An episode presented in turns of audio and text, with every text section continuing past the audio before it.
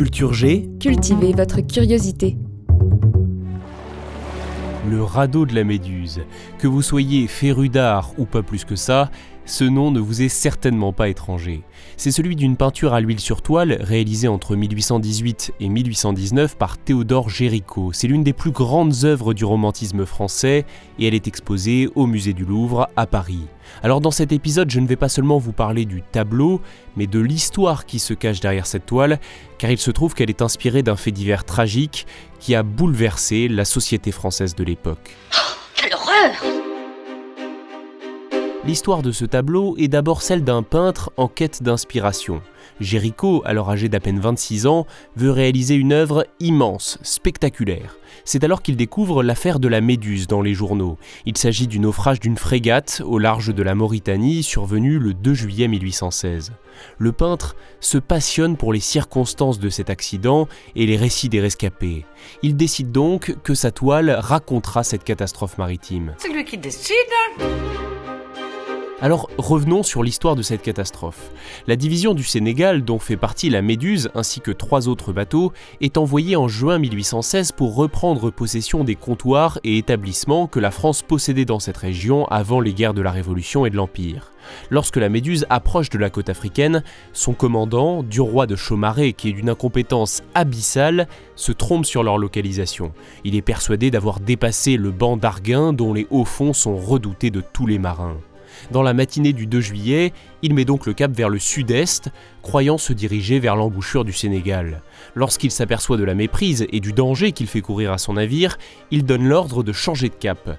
Mais trop tard, la frégate percute un haut fond de plein fouet. Elle reste immobilisée malgré les manœuvres des marins et n'est déplacée que trois jours plus tard à la force d'un violent orage qui l'envoie se fracasser sur les récifs.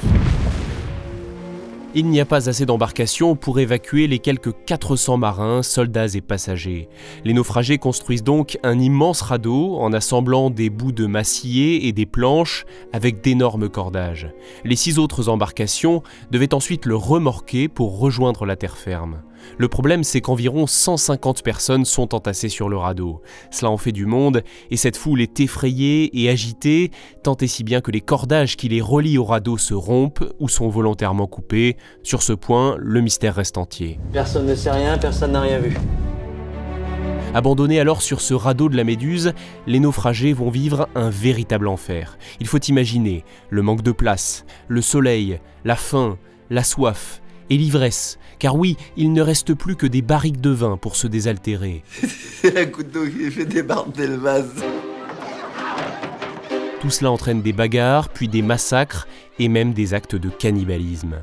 Le peintre Géricault immortalise le moment culminant de cette tragédie en peignant des rescapés sur un radeau étroit, des morts mis en lumière et des vivants accrochés à un espoir infime, symbolisé par la minuscule silhouette d'un navire au loin.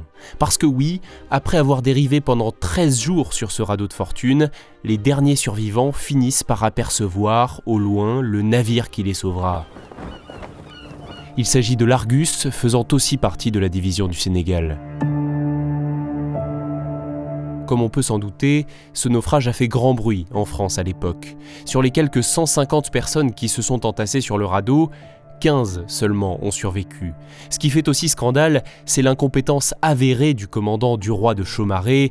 Il n'avait pas navigué avant cette expédition depuis plus de 20 ans et il avait vraisemblablement été choisi pour sa sympathie envers la monarchie et les services qu'il avait rendus sous l'Ancien Régime. Après ce désastre, le ministre de la Marine est obligé de démissionner et Chaumaré est jugé en Conseil de guerre. Le verdict. Pour l'abandon du radeau, M. Duroy de Chaumaret est déclaré non coupable. Pour l'échouage de la Méduse, M. Duroy de Chaumaret est déclaré coupable. Condamné à être cassé de son grade et déclaré inapte au service. Pour tous ces motifs, il est condamné à trois ans de prison militaire en tel lieu qu'il plaira à Sa Majesté d'ordonner. Géricault, de son côté, a fait des recherches approfondies sur ce drame avant de commencer à peindre. Il a rencontré et écouté notamment les récits de deux survivants, Alexandre Coréard, l'ingénieur géographe de la Méduse, et Henri Savigny, le chirurgien du bord. Puis il a fait construire une maquette grandeur nature du radeau dans son atelier. Il a été jusqu'à récupérer des restes humains dans un hôpital, bras, pieds, tête, des membres dont il observe longuement, attentivement la décomposition, afin de réaliser la représentation la plus authentique possible des différents aspects de la chair des cadavres. Après une année entière de travail acharné, Géricault achève son œuvre, un tableau de 5 mètres sur 7, le radeau de la Méduse.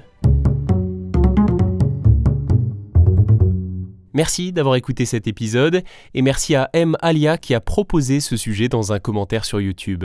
Si vous le souhaitez, vous pouvez vous aussi proposer des idées de sujets dans les commentaires. N'hésitez pas également à vous abonner, à mettre un like ou 5 étoiles sur Apple Podcast et Spotify. À très bientôt!